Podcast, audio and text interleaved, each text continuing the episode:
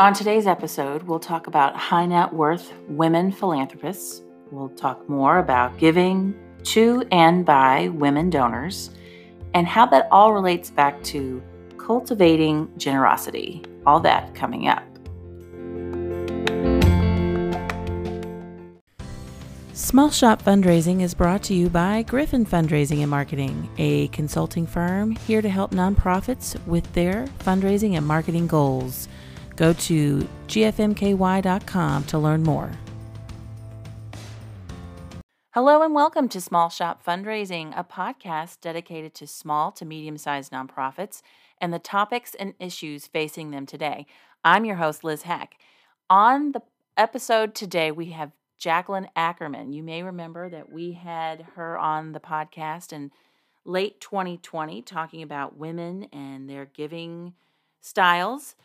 There was just so much information. We wanted to have her back in 2021 to help nonprofits learn more about how to kick off to a good start with women donors.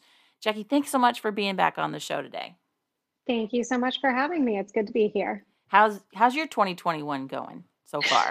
the first what? The first 14 days? Nothing interesting yeah, has happened, right? Yeah. No, it's been very boring. No, So I think uh, it's it's been exciting and a little unnerving for for all of us. So just uh, hoping that that things calm down a little bit um, and and we're we're able to focus a little bit more. You know, women's philanthropy seems like a niche topic.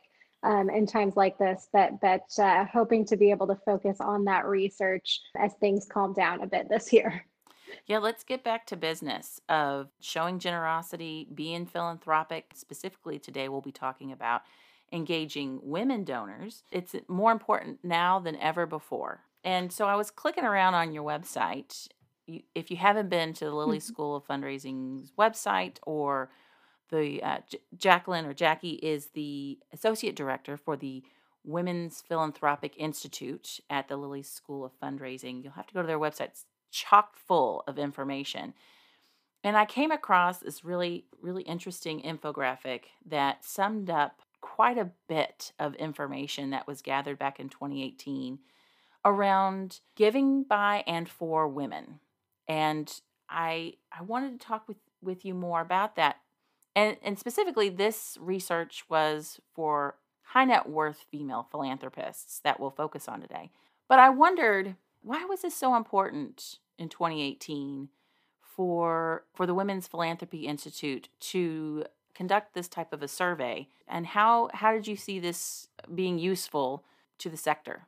Um, sure. This study, uh, Giving by and for Women, it allowed us to look at at women's philanthropy from from a couple different angles. So looking at women philanthropists, we look at high net worth women donors, and then we looked at those who specifically engage uh, nonprofits that get um, support women and girls. So philanthropists, but those that are specifically giving to women's and girls causes. And so that kind of it was, you know, we've looked at both sides of, of that equation before. Um, and this was our first study where we really looked at the combination. So not just where and how women give, not just giving to women and girls, but the the meeting of, of those two. I do also want to mention, um, you know, I know I'm representing the Women's Philanthropy Institute uh, on the podcast, but the study itself was conducted primarily by Dr. Elizabeth Dale, who is now a professor at Seattle University.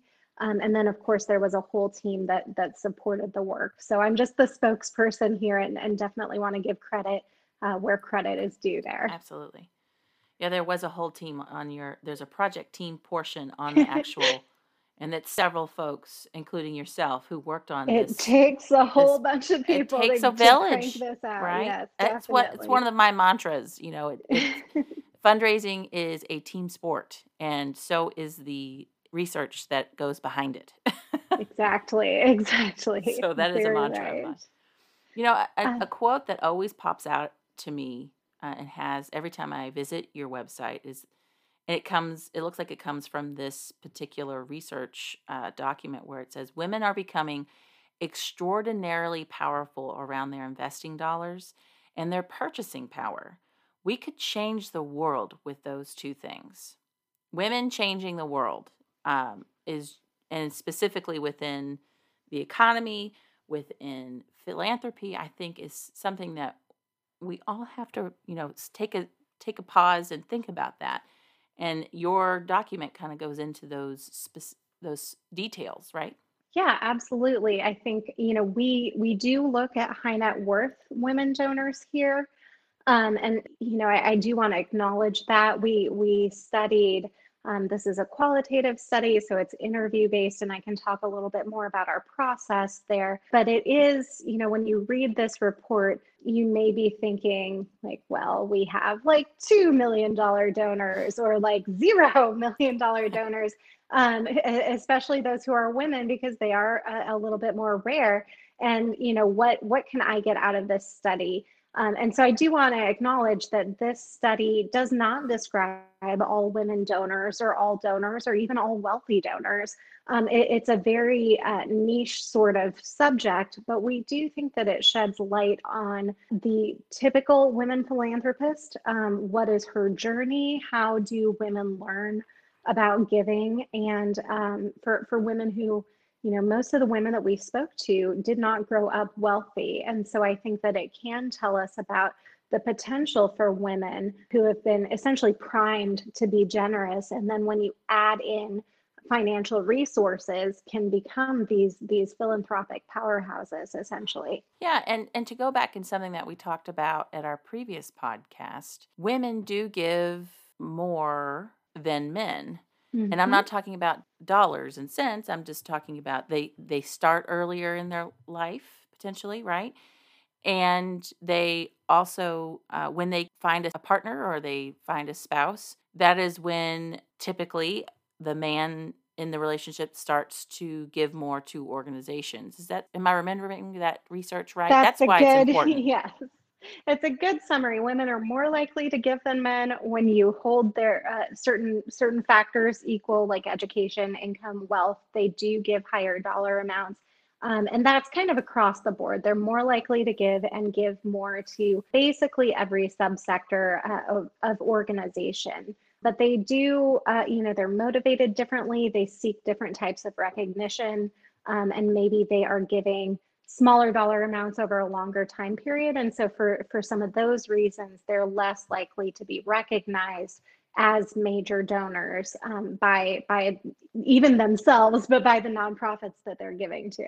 Thank you for that for that summary. And so that's why it's important. I felt it was important to have you back on the podcast to talk more about this high net worth study and how it could maybe help a little bit frame a nonprofit small to medium sized nonprofits' views on their current donors who may be women, someone that they might find that is, is a high net worth individual or someone who has a capacity to give at a higher level, how that maybe they could talk to them or have a better frame of reference or a better profile of that person rather than just going in cold and, and not not knowing how to grow that relationship. Mm-hmm. Exactly. Yeah. So so just to get back to the study, I wanted to let the audience know that this was based off of 23 high net individuals.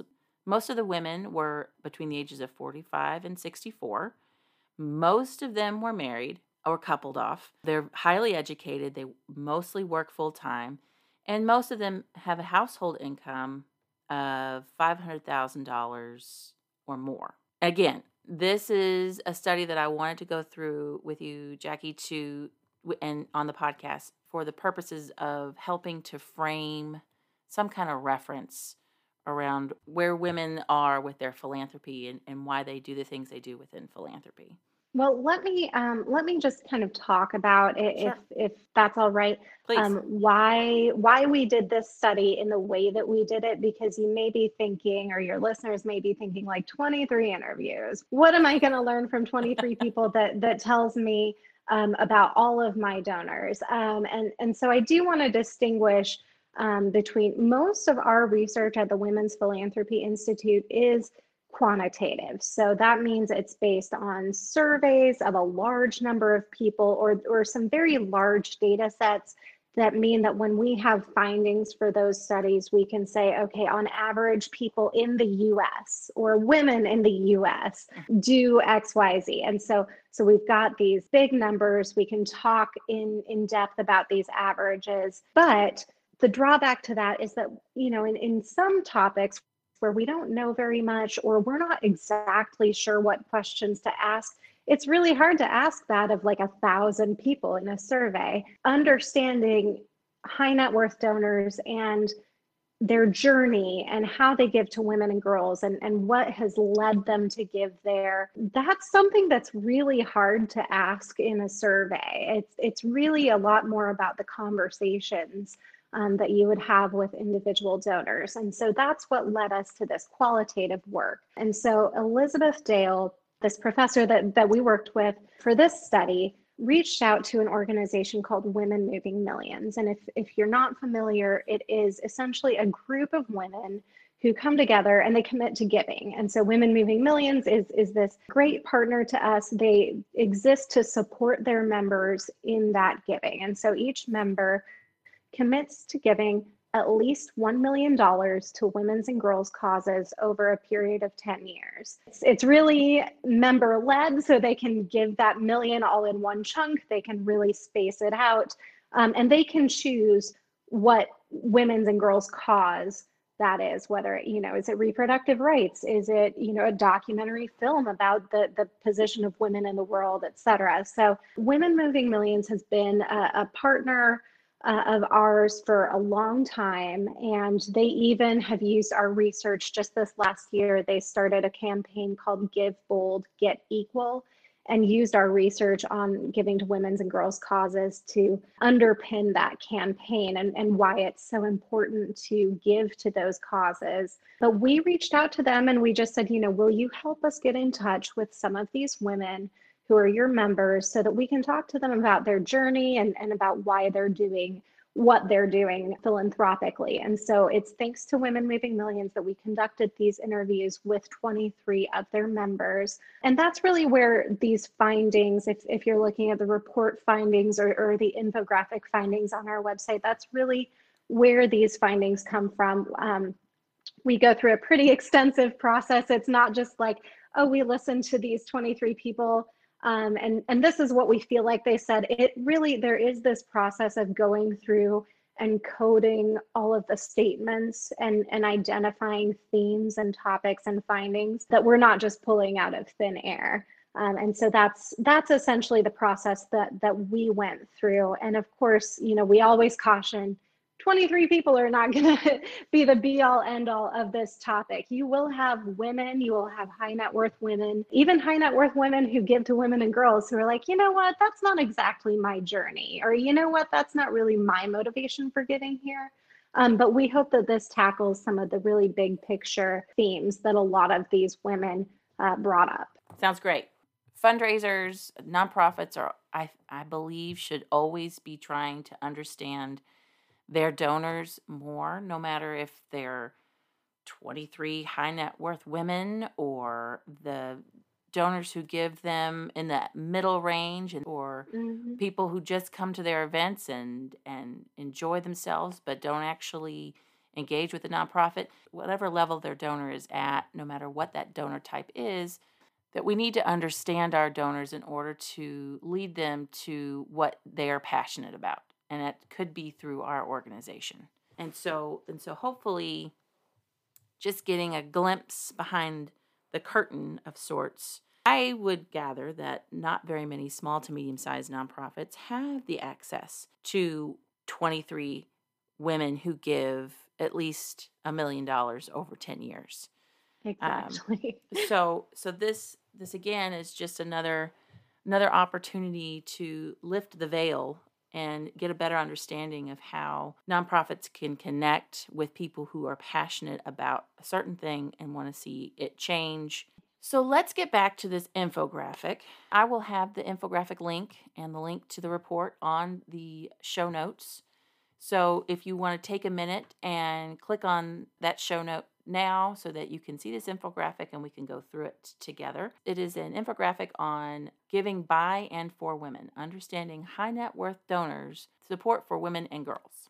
Starting with, she learned philanthropy young. What does that mean? How young? Are we mm-hmm. talking like when in elementary school? Are we talking, did she uh, at 20? What does that mean? Exactly? Sure, sure. Well, I, I will preface this by saying one key topic in this report is to look at the philanthropy journey of these women. So what what's the process? You know, these women all end up giving at least a million dollars to women and girls. What got her there? That didn't just happen overnight. And so this theme will come back in in some of these other points that we'll talk about.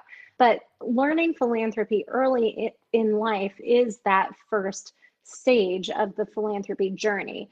Um, I do want to highlight, you know, we've mentioned this uh, a little earlier, but most of the women that we spoke with did not grow up wealthy, but they learned to be generous when they were young. And so young means really young um, children, uh, you know, elementary and even younger.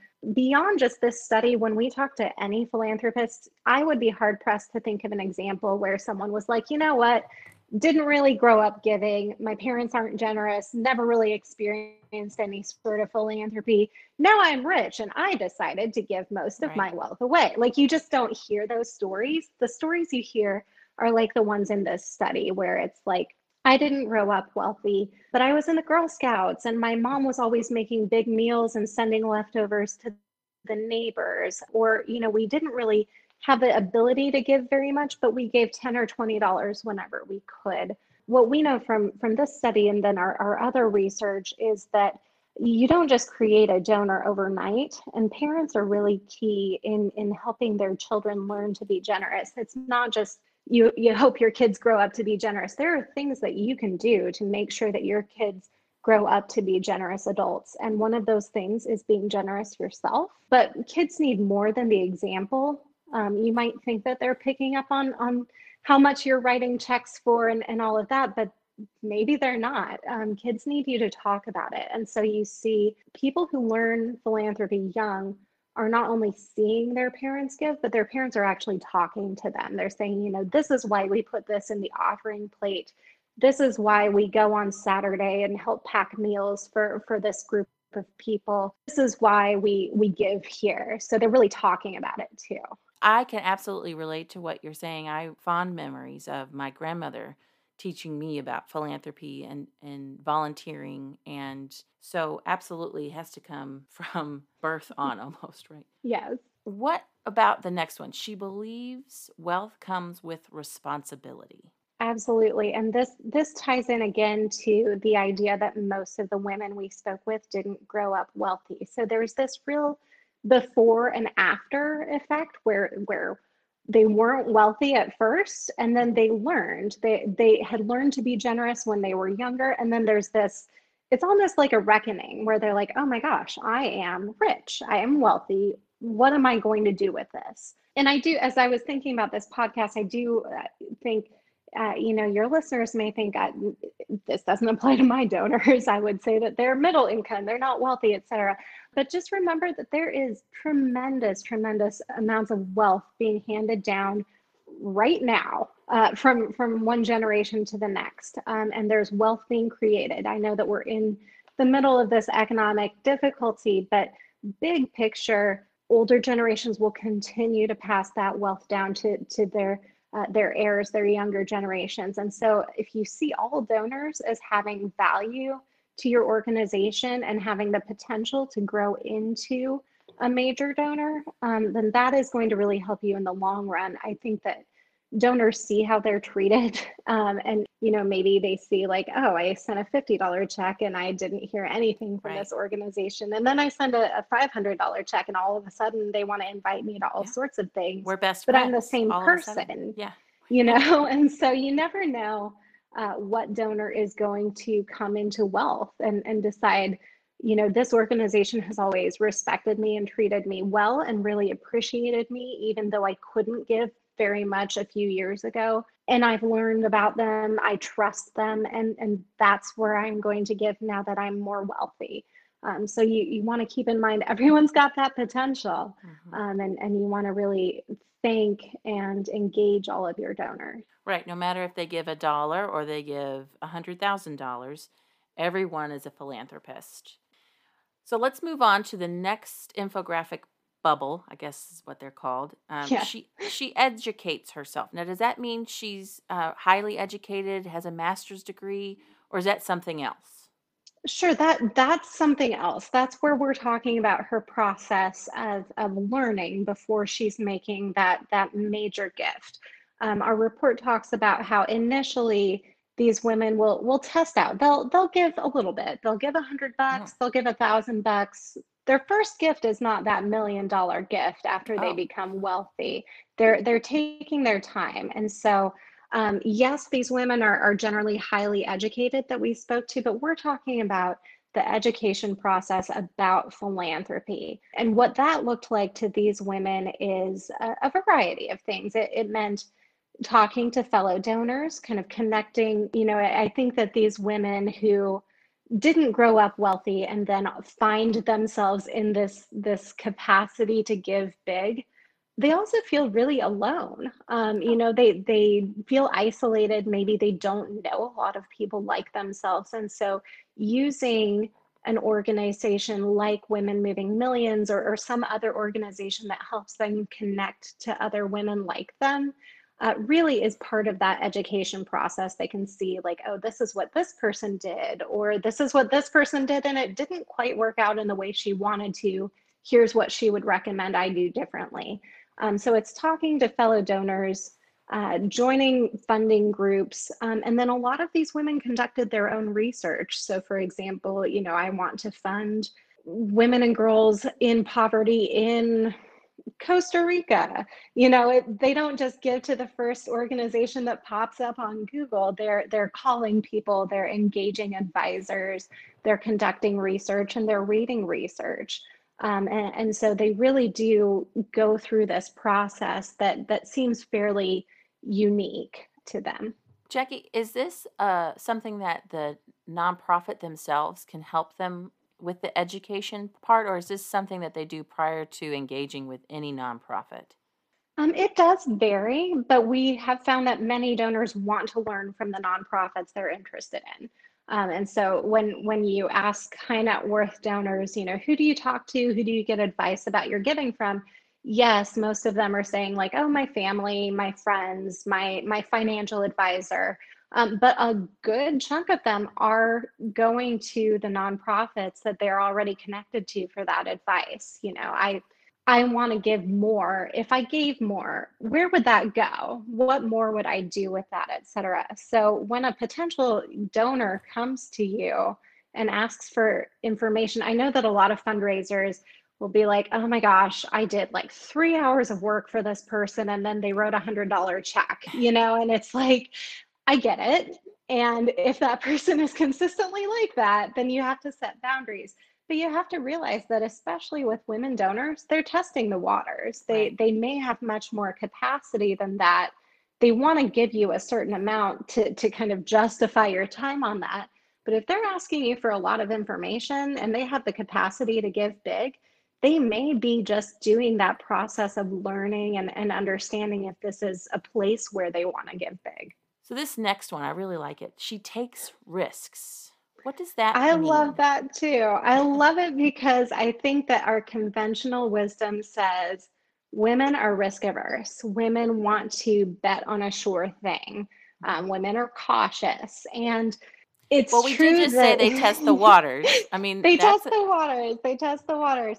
But when they do give big, uh, you or know, the the women, yes, yes. Well, um, the women that we spoke to, and again, this is not going to describe necessarily all women or all women donors, but these women that we spoke to were not risk averse. They funded experimental initiatives. A lot of them started their own businesses or started their own um, initiatives to to fund the causes that they cared about.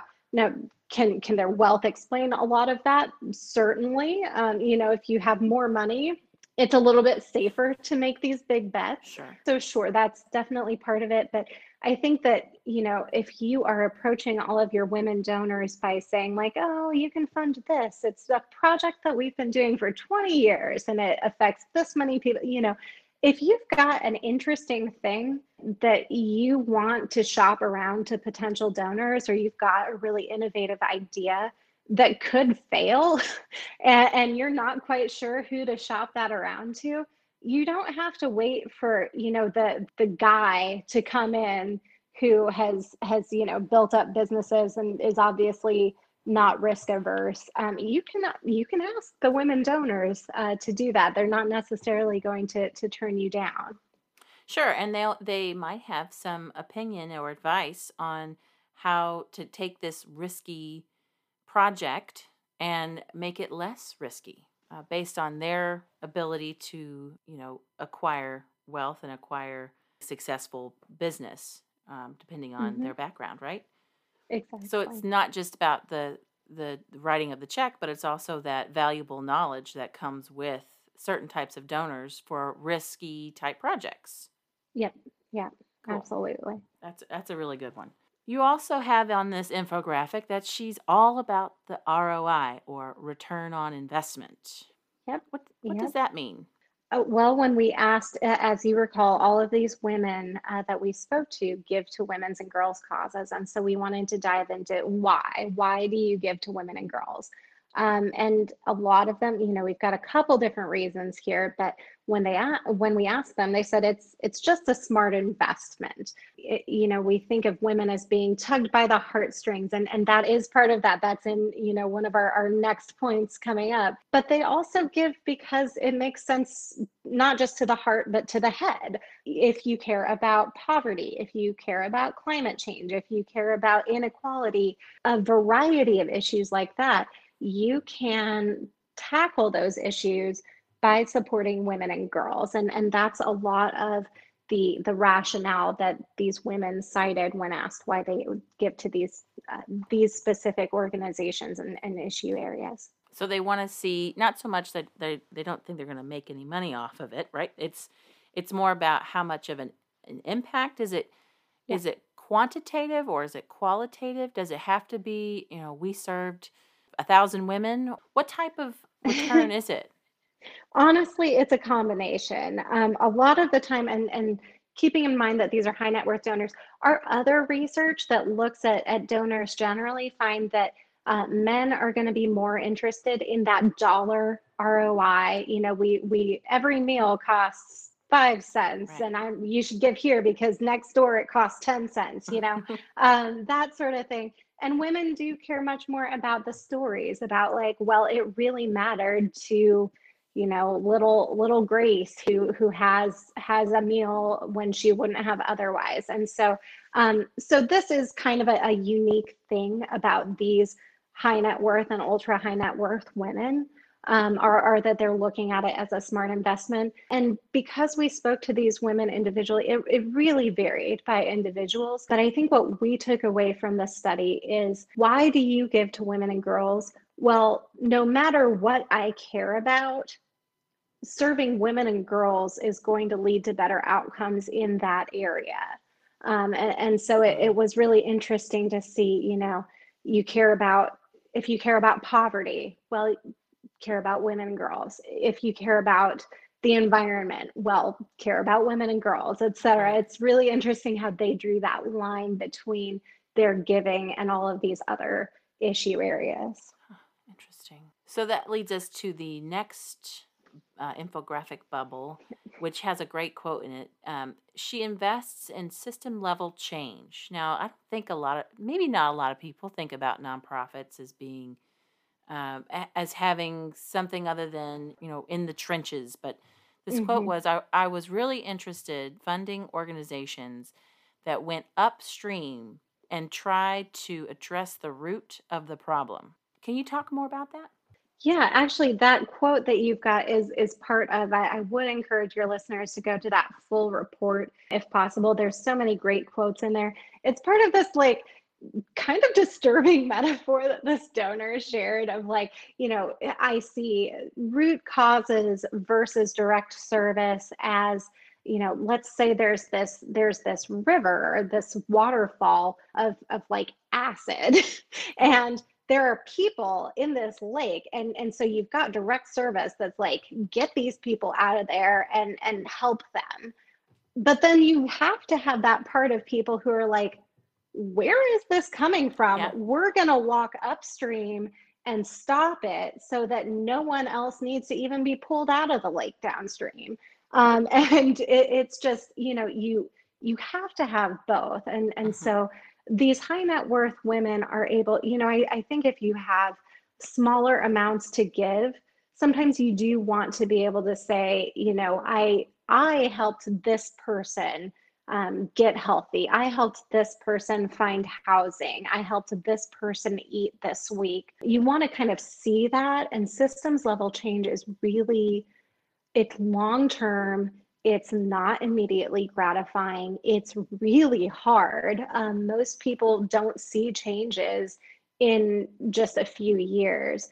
Um, and so these high net worth and ultra high net worth women have kind of the capacity and the education to put their philanthropic dollars toward these things um, and and understand that they may not see that change it's you know they're they're they're planting seeds they're not seeing the full grown trees and and they just kind of have to trust that that's going to happen may not be in, of interest to all women donors mm-hmm. is what we're saying exactly um, however there, there is opportunity for all women to invest in systems level change. Mm-hmm. It's just a different, you don't get the same type of feeling potentially back yes, as you would exactly. direct services. Yeah, yeah. I mean, if you think about it, it's and we can think about it in terms of, for example, the the pandemic. Now, it's much it's much more gratifying to say, I funded that vaccine and I'm watching it go into people's arms and protect right. them it's much harder to be like, yeah, 20 years ago, I invested in this like database that help, you know, like it, right. it might directly lead to the progress that we're seeing today, but it's a lot less exciting right. at the moment. But it can't really draw so a straight important. line to it. exactly, right. exactly. So you need you need both though. Absolutely, you do. You need those two groups of people helping the people in the waterfall acid yep. and the people stopping the waterfall acid. It's just right. like, yes, this this interview has a very vivid way of describing her giving. It was really great. This is back in 2018, so it was very yes, vivid. Yes, yes absolutely. yes. This last bubble, she's empathetic. Mm-hmm. Can we mm-hmm. get a little bit more detail on what that means? Yep, absolutely. And and I do want to say this this is something that really mirrors a lot of what we know about how women give, not just high net worth women. But we found, you know, when we asked, why do you give to women and girls? Yes, part of it is about ROI, part of it is about systems level change. A lot of it is, I experienced this and mm-hmm. I don't want other women to have to experience this. Maybe it's uh, discrimination. Maybe it's, you know, not getting as good an education because you were a girl Maybe it's having difficulty accessing uh, reproductive or other women's health um, services. And, and they fund those areas because that's what they understand, that's what they've experienced. And, and so they know firsthand that that is necessary. So they're drawing on their own personal mm-hmm. experiences, no matter good or bad, and wanting those to either not happen, which sounds like it's mostly, or for yeah. th- that to happen to that uh, young mm-hmm. girl or young woman, uh, and and they want to see a better tomorrow for the next generation. Exactly. Yes. Yes. So those those complete the the seven infographic bubbles, and generally sums up that report. Is that right? Yep. Yeah. I I mean, I personally think the report is really interesting, and I find it a lot easier to read reports like this that talk about individual women's stories and quotes um, so I do want to point to that longer report, but that's the gist of it. Those seven bubbles really sum it up. And like we just said, this was completed in 2018. Now that we are in 2021, and this is this is your crystal ball question I was telling you about earlier. um, so get it out.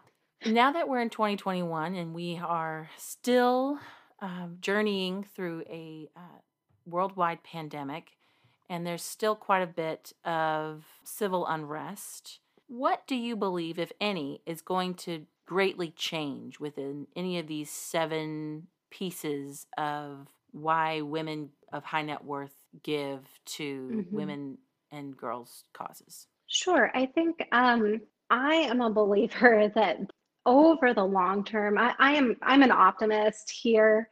I Mhm. really hope that in a year or two, we'll be able to say, that's over.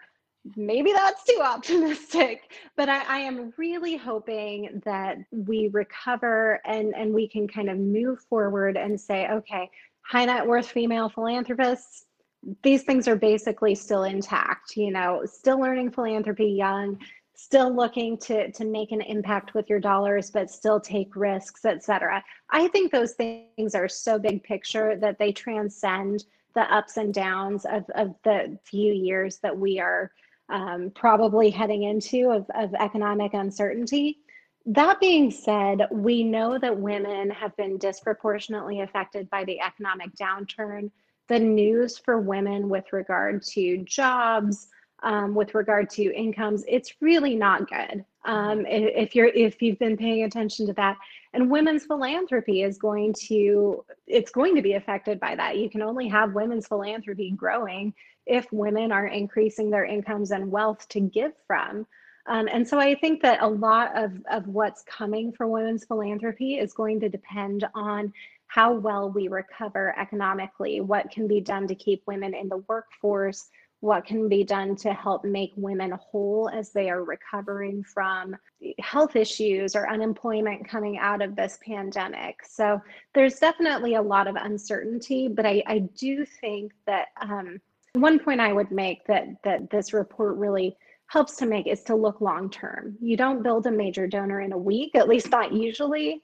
Um, we know that most philanthropists are raised to be generous and then they keep that generous instinct as they grow and earn higher incomes. And so you can definitely be aware that the next few years are going to be tough, especially for women, um, especially for women who have lost jobs or, or lost income. But the donors of tomorrow are, are being cultivated today, and you can be generous in, in many ways. And, and so I think that what this study and a lot of our research has, has taught me is it's really about the long term and it's about cultivating generosity in the big picture and not just are you growing the dollars that you're giving you have to trust that if you're teaching someone to be generous that that is going to stick with them long term Lots of good quotes there, Jackie.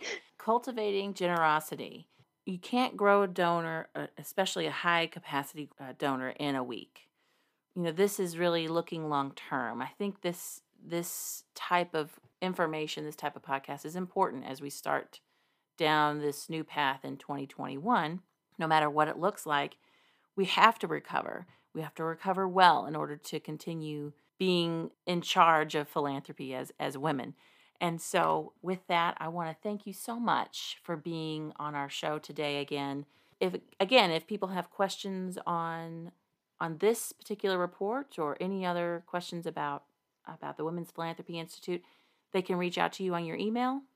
Absolutely. And and I do want to thank you because you dug through all of our research and, and found this. And I know it's three years old, but it was such it, it's such a delight to revisit and, and remember the work that went into this report and to realize that three years on that material is is not dated it's still important and it's still important even in this like weird and challenging time that we're going through now so i, I really appreciate the opportunity to revisit it Oh, absolutely. It was fun. It was fun. To, it was it was fun to find. So with that, we're to close the show and and thanks again for being here, Jackie.